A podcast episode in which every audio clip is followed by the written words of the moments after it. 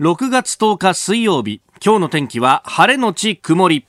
ニッポン放送飯田浩二の OK Cozy up。朝6時を過ぎました。おはようございます。ニッポン放送アナウンサーの飯田浩二です。おはようございます。ニッポン放送アナウンサーの新行市佳です。日本放送飯田浩二の OK 工事アップこの後8時まで生放送です。いやもう連日暑い暑いって言ってられないんですけれども、はい、まだ梅雨入りするよりも前に、えー、この暑さ昨日は真夏日ということでありました、はいえー、31度まで上がったんだそんな東京都心は31度まで上がったみたいですね。いやもうね汗だくになりますよね。でまあ本当着ていくものどうしようっていう感じなんですけど、はい、まあさはさりながらですねあの行く場所によってはジャケット着ていかなきゃならないっていうところもあってであの取材をしてるとですねあのジャケット着てなきゃいけないってところがいくつかあるんですよ。であのその最たるものが実は国会でして、ええ、本会議場入る時って一応はあのクールビズであってもジャケットは着ましょうねみたいな、こうなんとなくの不分率があってこれがねただあの完全に守られてるかどうかっていうとちょっと微妙で、あの技術スタッフさんとかは、はい、えージャケット着なくても、なんか入れちゃってるんだけど、記者前としてる人は着なきゃダメかなとかね。だそのために、あの、結構各社の記者クラブに あの、ジャケットがこう、吊る下がってたりなんかして、それを着たりとかして、えー、行くようなんですけれどもね。私も昨日はちょっとジャケットを着て、えー、会社に来て、で、その後はあの、国会方面取材に行ったんですが、というのもですね、あの、昨日は、あ衆議院の第一議員会館の中で、えー、横田早紀江さん、えー、それからあの拓也さん、えー、哲也さんというあの双子のお二人、えー、横田めぐみさんの弟さんにあたる方々ですが、えー、会見が行われました。あの先週の、ね、金曜日に横田茂さんが亡くなられて昨日はその葬儀があってその後に会見というところで、まあ、かなり、ね、記者たくさん集まってテレビカメラもずらっとこう法列のように並んでという感じであったんですが、えー、そこでですねあの質疑応答の中で、えー、昨日はあの日本総務報道部から宮崎優子記者が、えー、言ってまして、で宮崎さんがえー、どんな、えー、旦那さんであり、えー、お父様でありましたか？というのを、あの、ちょっと涙ぐみながら質問されてました。というのもですね、ちょうど私が入社する直前ですけれども、2003年に、えー、報道特別番組、ただいまを聞くまで、えー、母、横田早紀江の祈りという、う特別番組を、宮崎さんが作られていて私も入社前でしたけれどもこれをこう聞いて、えー、感想文を出しなさいっていうのが人事から研修であってですね。であこんなあの掘り下げた、ね、あの番組ってラジオで作れるんだなってラジオのドキュメンタリーって僕ほとんど聞いたことなかったんでそこで初めて聞いたようなところがあったんですがその茂さんにスポットが当たるっていうのは確かに多かったんですね。あの家族会の代表でもいらあのねえー、まあテレビにもよく出るというのもありましたんで、で、えー、そこの部分があった中で、あの当時、その横にずっといらっしゃった早紀江さんに、えー、スポットを当てて、えー、その心情というものを、うん、本当、淡々とというかですね、えーえー、あおそらくずっと長い間信頼関係を築きながら、あの、テープ回し続けたんだろうなという、う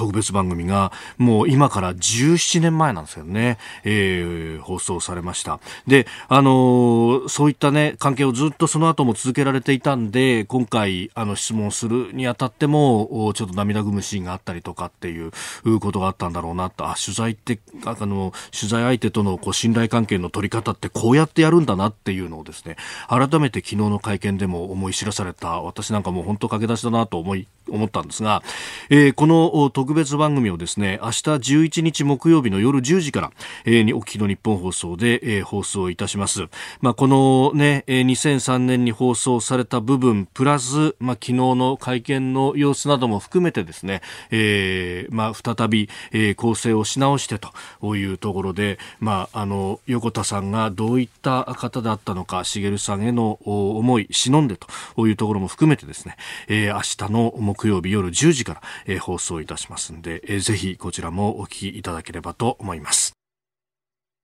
さあ、長官各紙入ってまいりました。えー、今日は一面、まあバラバラというところですが、朝日と毎日が同じトピックで一面を取っています。マイナンバーと銀行口座の紐付けについて、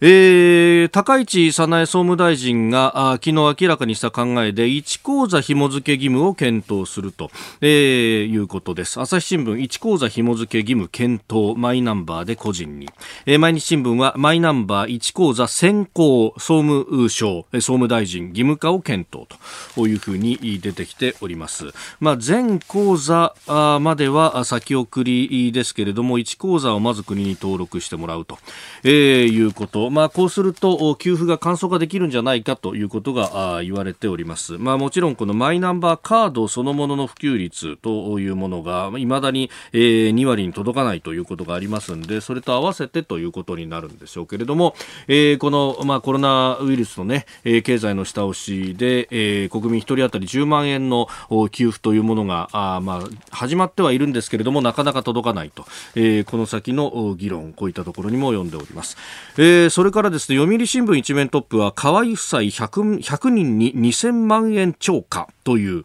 う先の参院選で、えー、初当選した河合案里、えー、参議院議員、えー、そして、えー、旦那さんの衆議院議員の河合克行前法務大臣という二人が、えー、支持者に対してお金を配ったんじゃないかという疑惑について、検察当局は国会閉会後に、えー、刑事責任を追及する見通しであるということが出てきております。えー、読売の、まあ、ある意味、これはスクープという形です。ですけれども、まあ、えー読売にね、えー、当然検察からのこうリークがあったんでしょうけれども、うん、こういうことが出てくると、おまあ、読売が抜くっていうのは角度がここの政権に関しては、ね、非常に高そうだなという感じもいたします。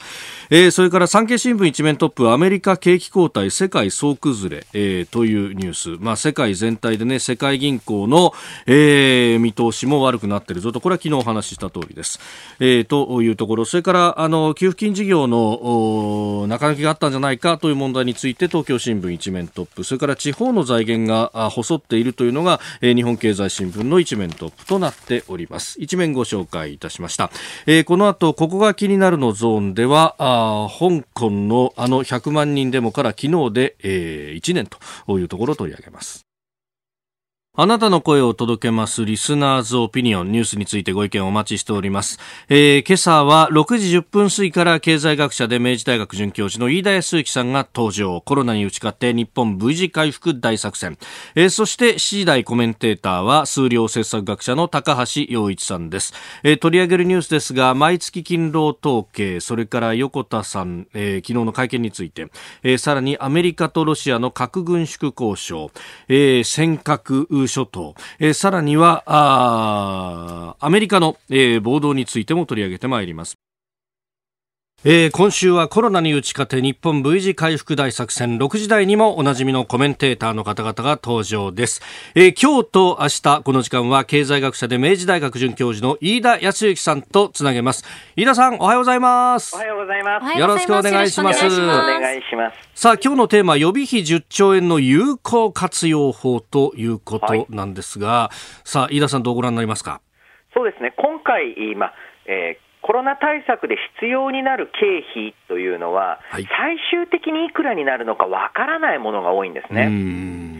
そのため、ですねこういった予備費を潤沢に積むというのは、ある意味、ごく常識的な判断だと思います。まあこれね、あの野党はかなりこの国会をスルーする動きなんだとか、うん、えー、いうことで批判をしているし、10兆円のうち5兆円は大体の使い道は縛られちゃったっていうようなことも出てきちゃってますね。うん非常に、まあ、あの不思議な行動だと思うんですね。はい、やはりあのこれ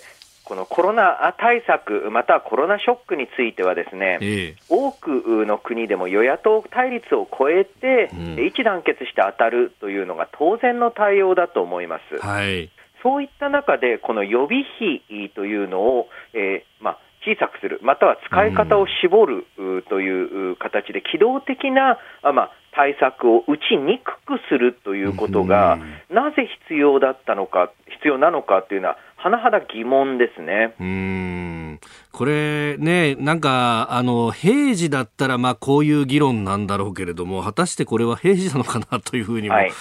議論を見ていると思うんですが、まあ、こういう戦い方になっちゃうんですかね。うん。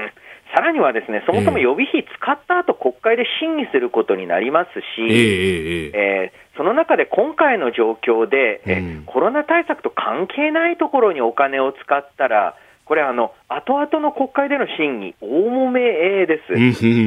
で、実際のところ、何があ、まあ、必要か、あまあ、5兆円分の使途を示したと言ってるんですけれども、はい、結局、予備費が必要なのって、ええ、雇用調整助成金って、休業をさせた場合に、えーまあ、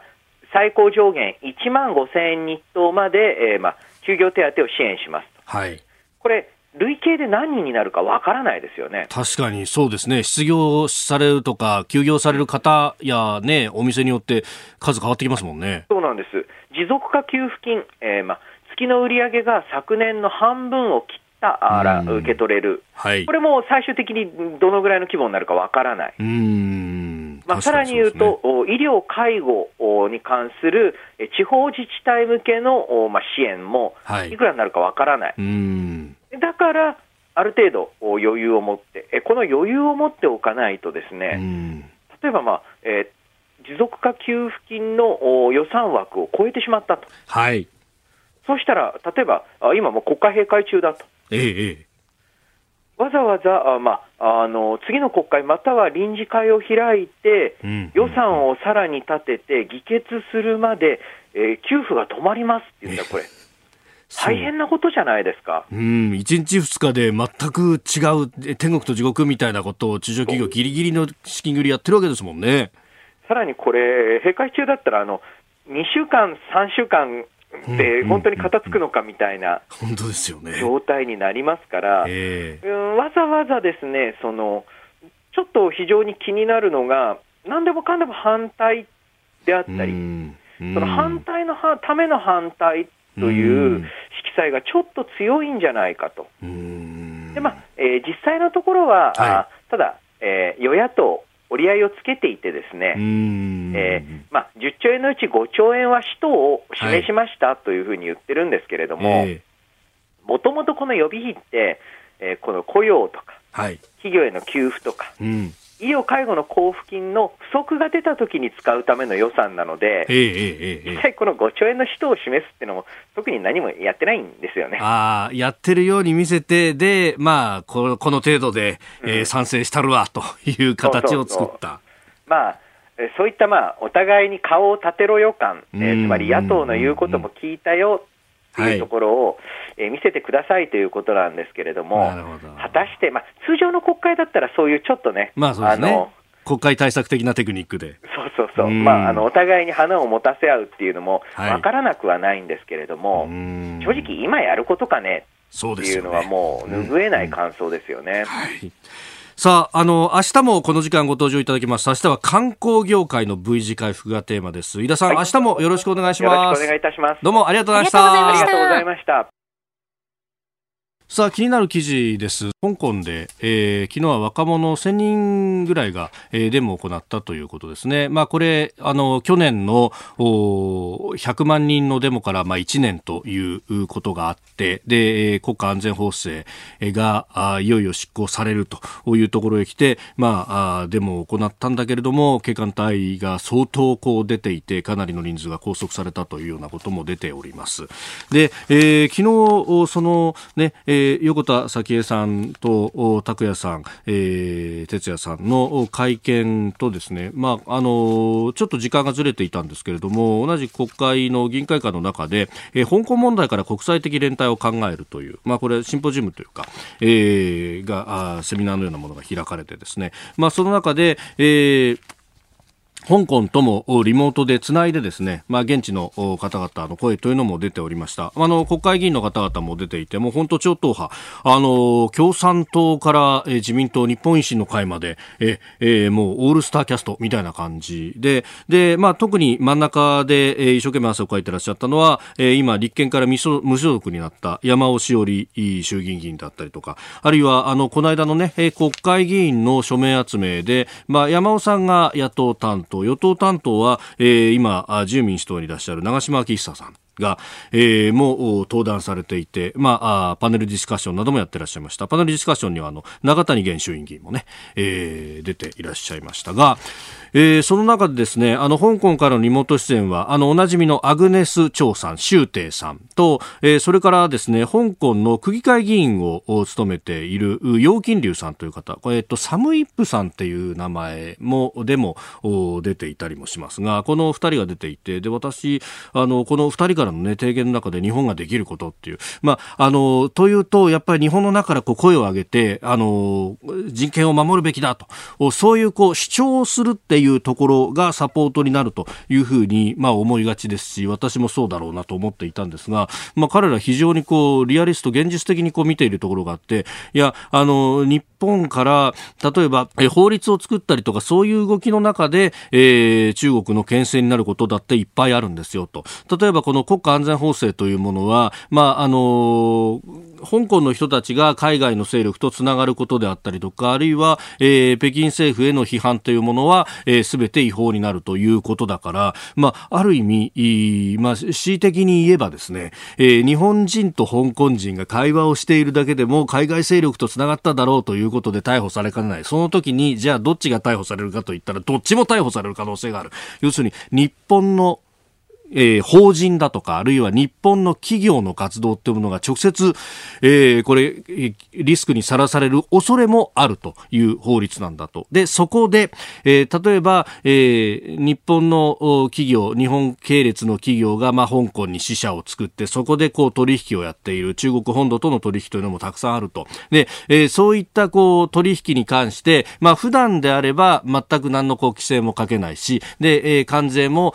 中国本土とはまた別のシステムというのを香港については使うと。これはアメリカもそうだし、日本もそういうことをやっているんですが、えー、人権状況を見ながら、もし、えー、人権的に、えー、おかしなことになってきて、で、そうすると、日本の商取引が、あるいは日本人そのものがリスクにさらされるということを理由に、ある意味法人保護を理由にですね、その貿易の取引に対して関税をかけるとか、制裁をかけるというトリガー条項を置いておくっっていう、それも牽制になるんですよと。そういう立法とかっていうのはできないもんですかと。まあ、ある意味の日本版のあの香港人権法のようなものをアメリカではすでに作ってますけれども、えー、作るという方法もあるんじゃないかと。で、それをですね、香港側から提言があるっていうのが、あ、すごいなと思ったんですね。えー、香港の人たちはただ助けてくださいというんじゃなくて、どういう形だったら効果的なのかまで、これ、で、日本の法律はここが不備だなっていうところまで調べ上げていると。あ、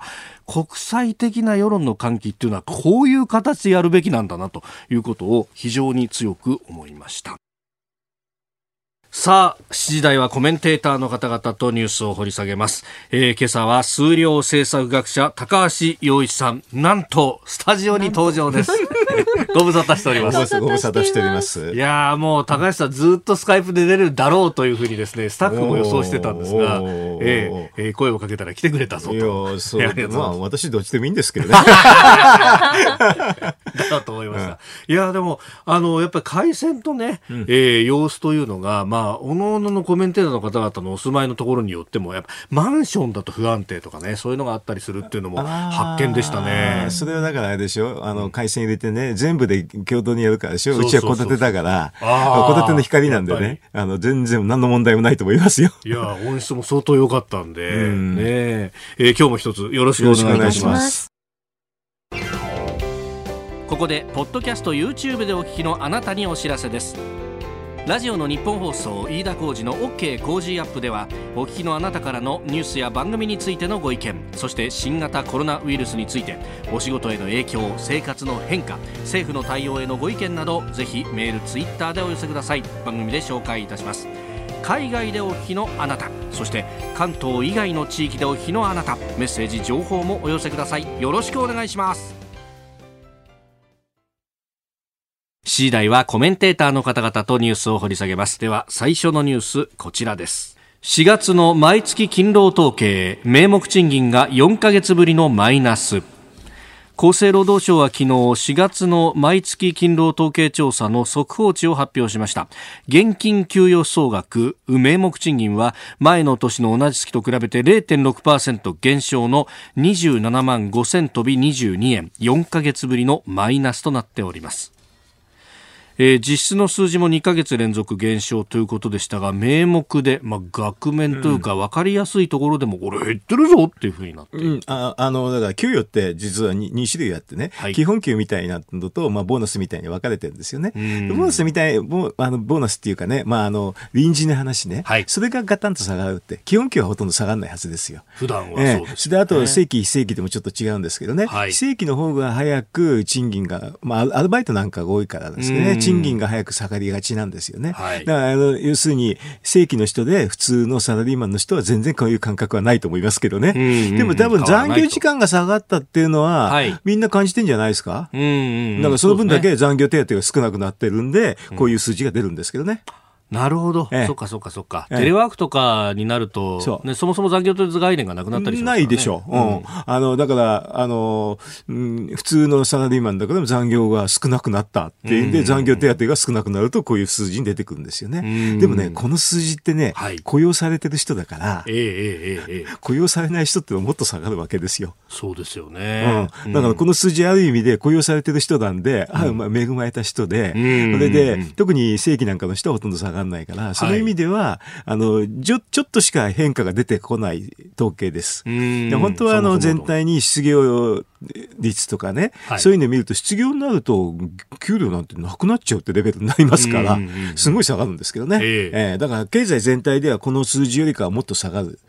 てると思いますよ。うん、下がりづらいし下がるにしても幅が小さく出る統計なんです。あってもこうやって下がってきてるっていうのは。だから他はもっと大きいんですよ。それである意味で賃金とかこういう統計っていうのは、はい、結構後に出てくる地高指標って後に出てくるやつなんですよ。遅く出てくる。遅く出てくる。だからね、本当の経済ってもうちょっとね、悪くなってるんです。うんこれ、遅く出てくる、まあ、雇用て典型的な数字だっていうことになりますけど、はい、あの前々から言われてるのは、遅く出てくる指標っていうのは、今度、上がっていくときも非常に遅いと。そう。しょうがない。遅く出てくるから遅く 上がると。うん。でも雇用の改善っていうのが、ある意味、このね、ああの、安倍政権の看板みたいなものでもあった、うん、それも既存してきてるっていうのは、それはだってあの有効求人倍率なんか悪くなるでしょ、はい、で失業率でも悪くなるあのわけですよね、うん、だからそういうのっていうのは、まあ、雇用っていうのはどこの国もねマクロ経済政策の一丁目一番地なんですよ、はい、で雇用さえ確保できればまあ大体は給大点を与えていいってそこで、ね、それでさらに給料が上がったらいいってそういうレベルなんですけどね、だからこのそういうのの中のこの給これは給料の統計ですけど徐々に悪いいのが出てきてるって、こういうふうな数字が出てくると、実は給料も下がると、消費も下がるとかね、だんだん悪い話がたくさんたくさん出てくるんですよ。うん。これ、その中で今、二次補正のですね、はい、審議はやってますけれども、うんこれ、2時だけで足りんのかっていう話も当然、ね、GDP の落ち込み考えると足んないんですけどね、あのまあ、野党の人もね、攻めどころが間違っててね、予備費の使い道がどうのこうのとか言ってんだけど、はい、あれはもう完全にね、あの財務省のとかね、あのの方から見ると、まあ、あんなのプロレスみたいなもんでね、だからもっと本当にガチンコしなきゃいけないんですよ、野党は。だから一番簡単なのは10兆円って言うんでしょ、使い道どうのこうのって言うんじゃなかったね、はい、あと3兆円国債出せと、それ13兆になるでしょ。13兆。そうするとね、はい、消費税って1%で2.6兆円なんですよ。そうするとね、5%、1年間下げられると。こういう提案をするんです。ああ、なるほど。これが一番簡単。こんなね、使い道の話ぐちぐち言わないでね、うんうんうん、あと3兆円国債出せ、うん、その代わり1年間消費税を5%に下げろっていうのが一番簡単だ。うんうん、期間限定で。そう、5%。ね、イギリス、あ、じゃあドイツみたく、ドイツは3%下げて半年でしょ、はい、えー、同じようなこと言って言うだけなんですよ。これが一番簡単なそれで、今、給付金が出なくて大変だって言ってるでしょ？はい。消費税の減で定額、あの、減税だったらね、うん、その日からすぐつくみんな、あれ、恩恵込めるじゃない？だからもうこんなもんはね、手続きなんていらないんですよ。あの、しのこのお金配るのに時間かかるなんて、こんなんないもん。で、減税だから、はっきりすぐできますよ。増税はすぐできないんだけどね、準備しなきゃいけないから。なるほど。減税は結構簡単な。うん。うん。こういうのやって、こういう提案をしないとね、はい、野党は本当にプロレスみたい、プロレスよりひどいね、茶番になっちゃってるんですよ。あの、うん、与野党の国対のね、あの、予備費の話はね、本当に情けない。えー、まずは4月の毎月勤労統計の話からあ経済政策についてお話しいただきましたおはようニュースネットワーク。取り上げるニュースはこちらです。横田茂さん死去。妻の早紀江さんらが記者会見。たくさんのあのこちらの先生方や救う会の指導力も素晴らしかったし何にもあのもう思い残すことがないほど全身全霊落ち込んで主人は頑張ったと思っています。本当に安らかに、本当に静かないい顔で、天国に引き上げられましたことを、本当にあの私はもう良かったなと思っております。本当これまでの長いご支援いただきましたことを感謝いたします。ありがとうございました。えー、お聞きいただきましたのは記者会見で、えー、応答する横田早紀江さんでした北朝鮮に拉致された横田めぐみさんの父親で今月5日87歳で亡くなった横田茂さんの妻、えー、早紀江さんらが昨日記者会見を行いましたえー、お聞きいただきました通り、えー、何も思い残すことがないほど拉致解決に全身全霊で打ち込み頑張ったと思っていますと心境を話されております。えー、衆議院の議員会館の中で会見が行われまして妻の早紀江さんと息子めぐみさんの弟さんにあたる、ね。はい、えー、拓也さんと哲也さんが出席されたということでありました、うん、まあ、本当に痛ましいっていうかねあの無念、無念だったでしょうね。う人生の半分ですよね。こんなことがなければ、こういうことに、や、な活動にな入らなかったはずですからね。まあ、半分でもよく頑張られたって思いますけどね。みんなをし引っ張ってきてね。で、特にあの、ほら、ピョンヤン、ピョンチャンから帰ってきた時に、はい、あの、記者会見はちょっと今で思い出しますよね。あの、涙を流しにね、はい、支えながらね。えーその帰国する5人の中には、めぐみさんの名前がなかったと。それでもきちんとあのあの話しましたしね。そうでしたよね。立派ですね。本当に、うん、で、あのー、もう生前ずっとおっしゃっていたのは、うん、えー、うちだけが良ければいいってもんじゃないと、うん、えー、即時全員を一括で帰国させないと、この問題は終わりはないんだということを常にこうおっしゃって、そうですね、本当に。あの非常にあれですよね。あの、みんなを引っ張ってきたっていうのはありますよね、でも、年ですからね、勝てないですよね、やっぱりね、人間誰しも一緒ですけどね。うん、えー、死は老衰ということでしたから、本当に力つくとという、ね、そうですね。なんか理不尽なものを感じますけどね。この、こんな、こんな近くであんなにひどいことをした国がそばにいた、いるっていうのは分かったわけなんですけどね。でもそれで日本の方がじゃあ何ができるかっていうと、はい、できることはほとんどないし、ないしって言って言うと、あの、あるだろうって言われるんですけど、あるんですけど、本当になかなかもどかしいですよね。うん、今の現状の中で、なら憲法改正するとか、いうことなしでじゃあ何ができるかっていうところろですよね。ね普通の国だったらね、うん、あの、なんていうかな、はい、あの、送り、いろんなの、まあ、工作員を送り込んでね、はい、っていうのもあるんですけどね。まあ、問題できないし、でもこの問題についてあれですよね、あの、この弟さんがきちんと話をされてましたよね、はい、昨日ね。えーあのメールもいただいているんですけれども、はい、こちらお名前がないんですが、えー、めぐみさんの弟さんの会見ご覧になりましたか、ええ、40年間何もやってこなかった政治家やメディアの人たちは今頑張っている政府の批判をしてくれるなという言葉がありました。うんえー、あの当時は北朝鮮が拉致なんてそんなことするはずはない、めったなことを放送するななど圧力があったとも聞きますと、えー、そういったこともきちんと踏まえて、今できることを探さないとまた同じことを繰り返してしまいますよね、というふうにいただきました。全くその通りだと思いますね。あの、えー、っと、今の議員の中に前ですよね、これ、同じ問題を否定したしてた人ってのは 結構いますからね。あの当時。えー、それであと、ま、マスコミもですね、はい、いましたよね。だからそういうふうなの問題点を指摘してね、これはあの、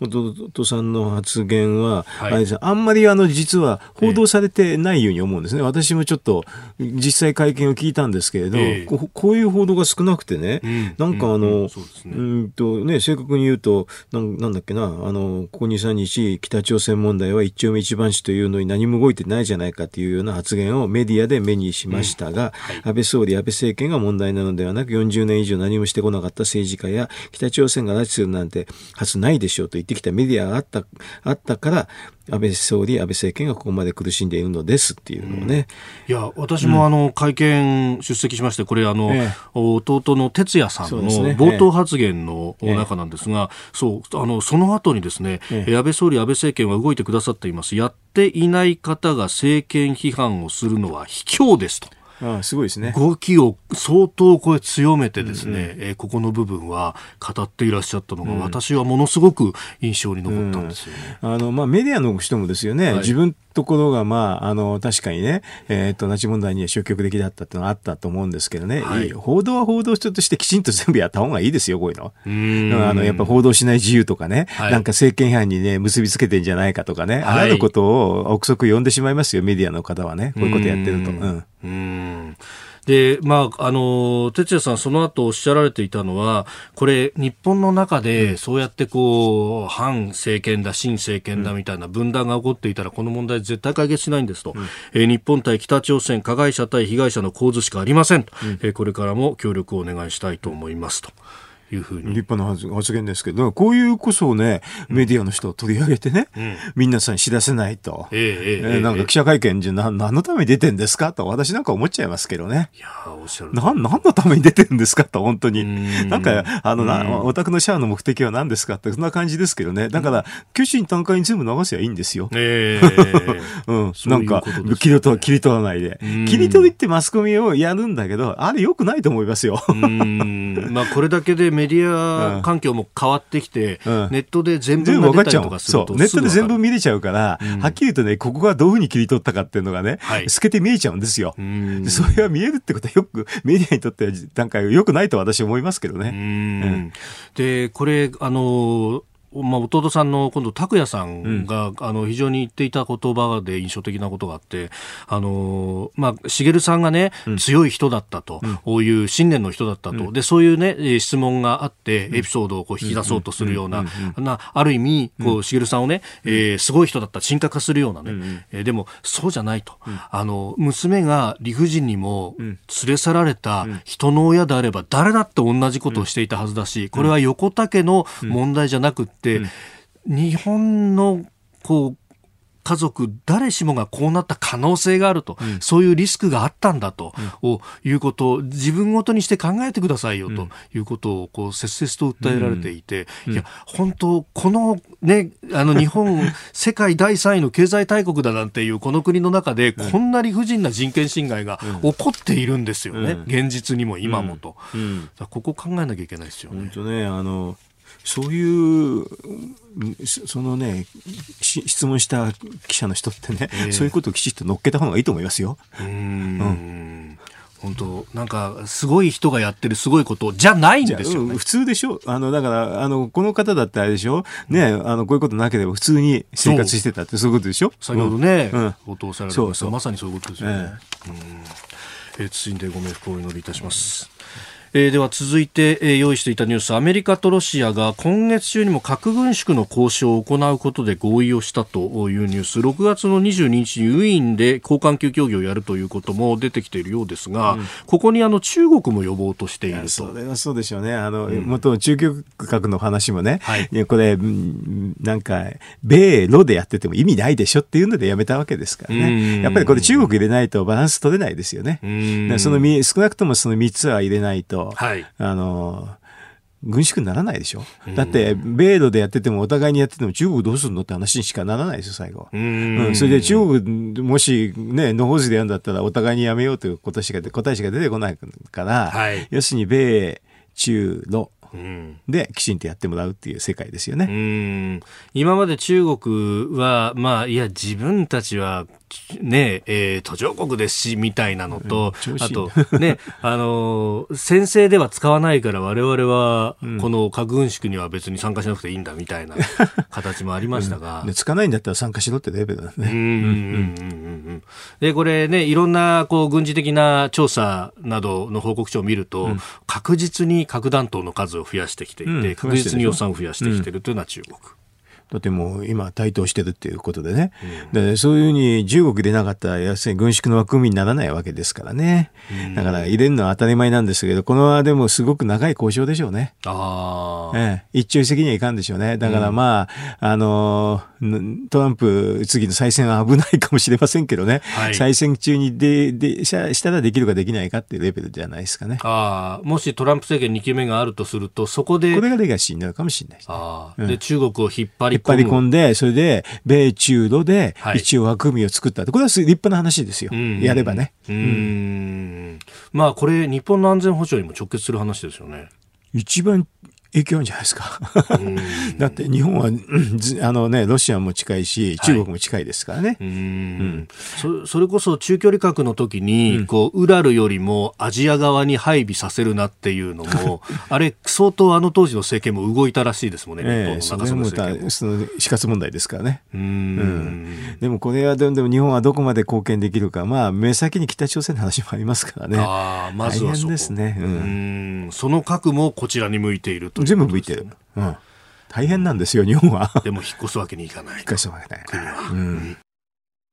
続いて、教えてニュースキーワードです。石垣市が尖閣諸島の住所地名変更を議会に提出。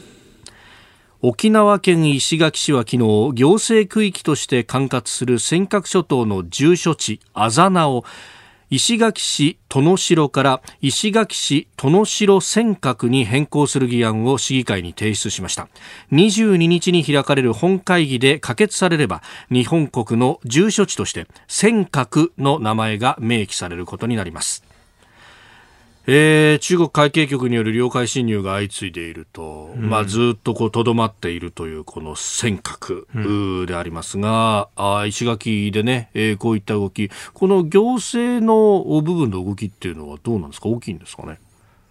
あのそれはあれでしょう、あのなんていうかな、あのじ実効支配っていうかね、はい、こういうのを明らかにするっていうのは一つの手ですよね、行政の対応っていうのはね。はい、だからあの中国も勝手にやるじゃないですか、いろんな地図入れてどうのこうのってやるじゃないですか、これと同じですよね。だからこれはこういうのは別にいいと思いますね。あの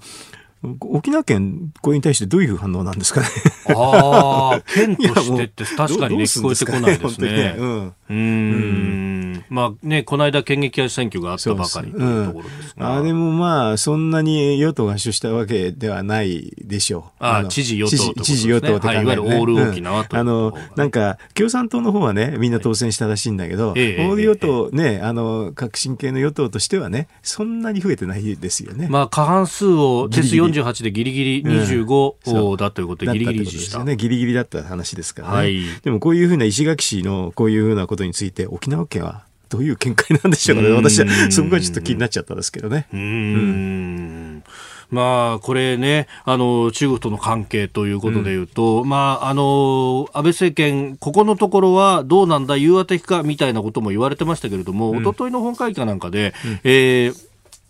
このおおねえー、香港情勢に関しても憂慮するという総理の発言があったりとか、あるいは、うん、えー、習近平主席の国賓での訪日も年内は検討しないというような、うん、もうそうでしょう、事実上、なかなか難しい状態になってるんじゃないですか。うん、でもまああの、今のこの時期にね、香港の話があるときに、国賓でって、それはちょっと国際的にはね、だからあの前に G7 やるんでしょ、えー、G7、えー、まあ、外相会談で確かやって言ってるはずですけどね、はい、あのだから G7 のところでね、あのはっきり安倍さんのスタンスは気色鮮明出るはずですよ。よね。ああ、えー、首脳会談のところでも。出るはずでしょ、うん、出なかったら大変ですけど。だからその、今検討してないと、国賓の話を検討してない。それで G7 で、どっかでけ、はい、あの、気色鮮明明らかにするってことを考えると、なかなか国賓で来るのは難しいでしょうね。うん。うん、まあ、あの、週末にはね、うん、えー、この香港情勢をめぐって、ええ。えー、イギリス、アメリカ、オーストラリア、それからカナダ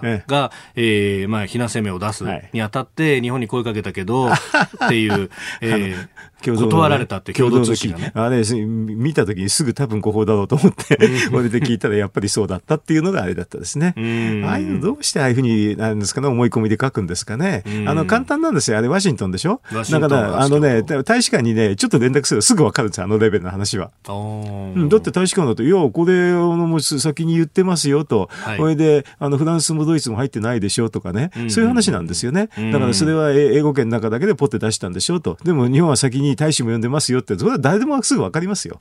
だから、ちょっと変だなと思ってた。ただやっぱりそう、あの、官房長官の記者会見を次に聞いた、はい、やっぱりそう分かった。そんな感じでしたね。うん,、声がかかったかどうかに関しては、まあ外交的な機微で何も言わない先に言ってたのは事実ですから。すでにもう大使を呼んで、あるいは外務大臣から有料という発言もあった。うん、あれはあの大使館に連絡するか外務省に連絡すると一発ですぐ答えが返ってくるレベルの話だなと思ったんですよ。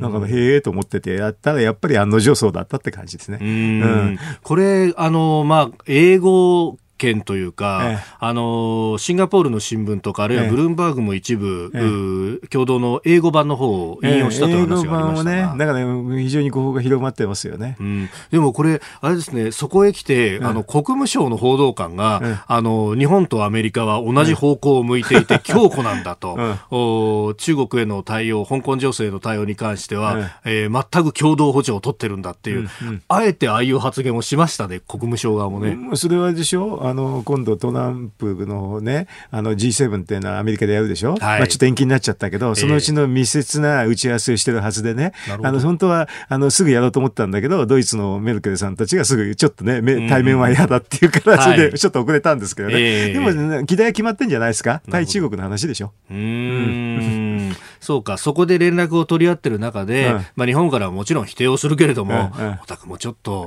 もしよかったらみたいなのがあってもおかしくないもちろんそうでしょうね。うん、でもこれはあの明らかにしなきゃいけなくて、ね、G7 だから、先進国の中ではおのずとはっきりしますよ、あの対中国ですよ。要するに全体主義のあの民主主義国家じゃないところに対してどのように向かう向かい合うかっていう話にしかならんですよ。うん、だってもともと G7 サミットってそういうもんだったですから。あうんそうか。もともとフランスのラブエで第1回が開かれた時というのも。あの、先進国の共通価値観っていうのが基本なんでね。はい、だから安倍さんも価値観外交っていう話をしてますから、はい、ここで国賓の話はね、うん、G7 の手前なかなかしづらいはずですよ。なんか、言われちゃいますよ、トランプから。まさか国賓で来るわけないよね、なんて言われて。直接的に言われた直接言われても。うんうん、でも、あの、外相のね、この声明を出すにあたって、ええ、中国ってものに対して前面にこう出ていくと、ええ、米日米と王が割れるみたいな記事がね、今日あたり出てきたりなんかもしてますが。あのでも多分価値観のところでいくとそれは割れに,、割れにくいですよね。全体主義で、あの情報公開してない国とする国と差です、はい、うん。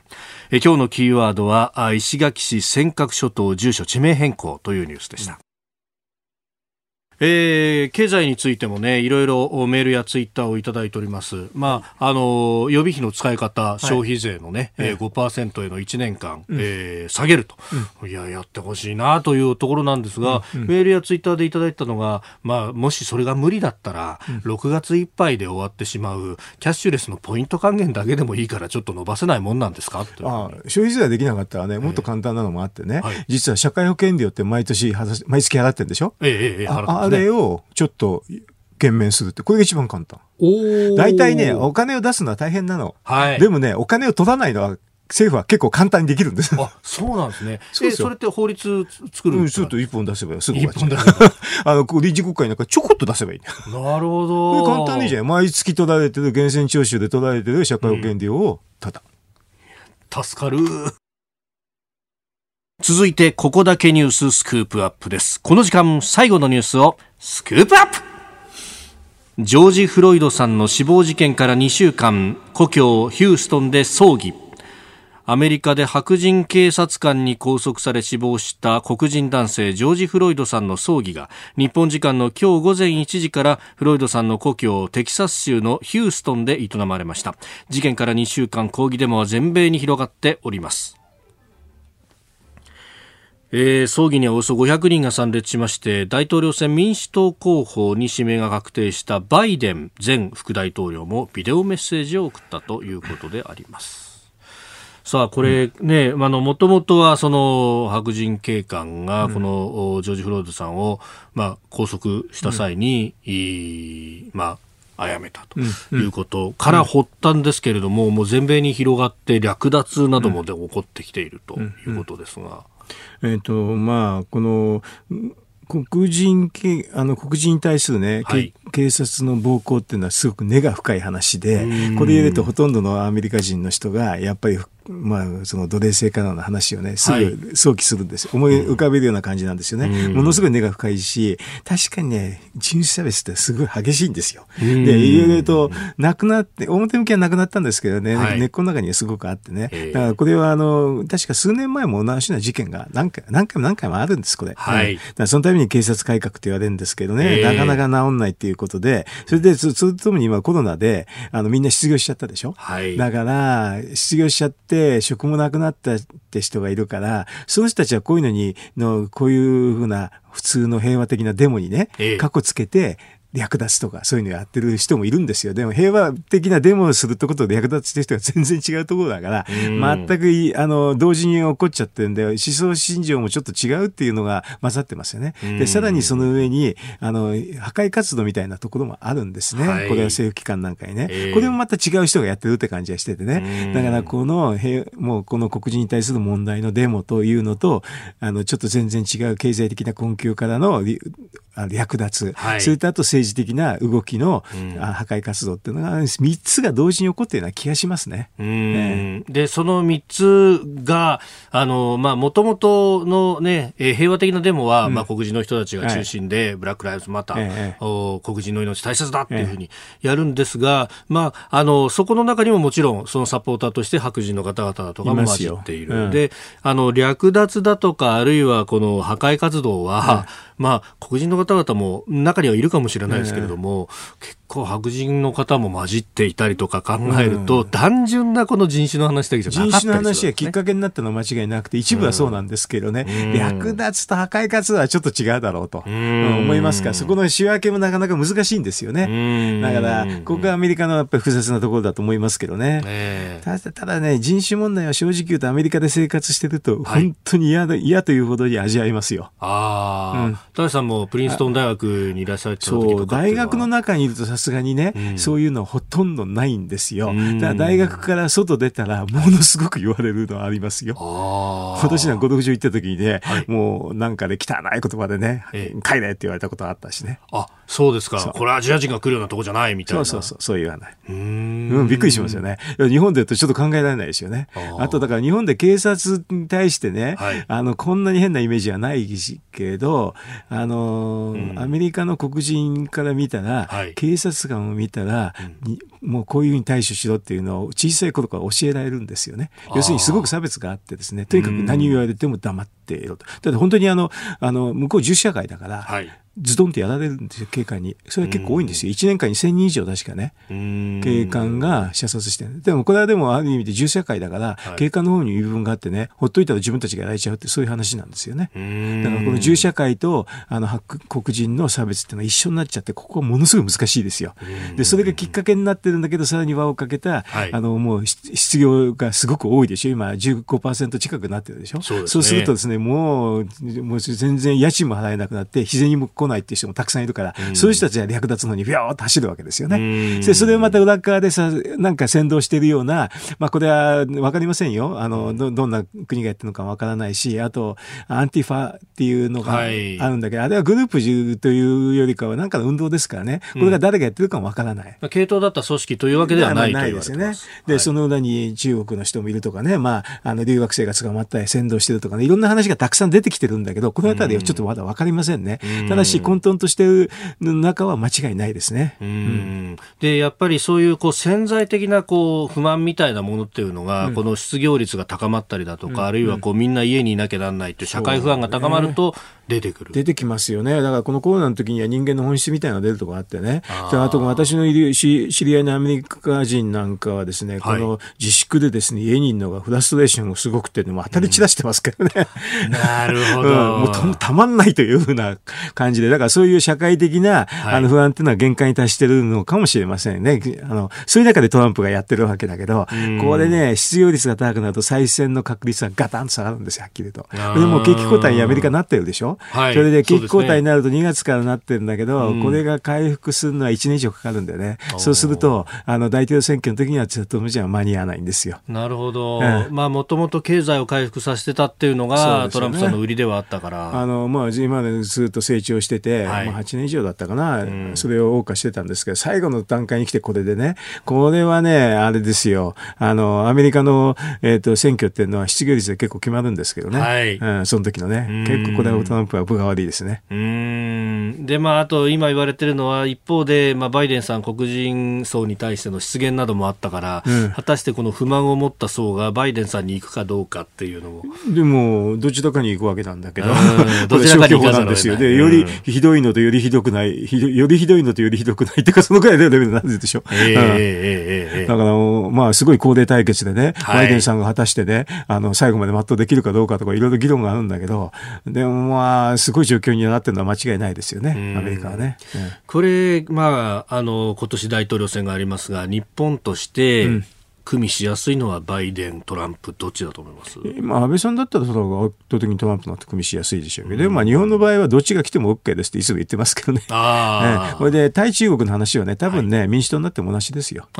えあの議会がきちんとやって、まあ、議会の方が多数派が中国包囲網で決まってますからね、はい、だからこれはバイデンになってもどっちでもまあ似たあの方向だと思い、同じ方向だと思いますけどね。え信頼関係でいうとやっぱりあれですよね、トランプの方が安倍さんは有利でしょうけどね。ええ。ー、スクープアップはアメリカの一連の暴動、抗議活動について、えー、お送りしました。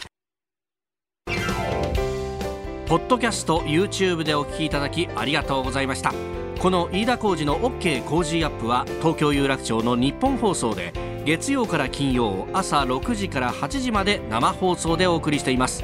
生放送を聞き逃したあなたぜひラジコのタイムフリーサービスで新型コロナウイルスに関しての最新情報ニュースやスポーツエンタメなどをぜひチェックしてください。さらにこの番組では公式 Twitter でも最新情報を配信中。スタジオで撮影した写真などもアップしています。そしてもう一つ私飯田浩司夕刊富士で毎週火曜日に飯田浩司のそこまで言うかを連載しております。こちらもぜひチェックしてください。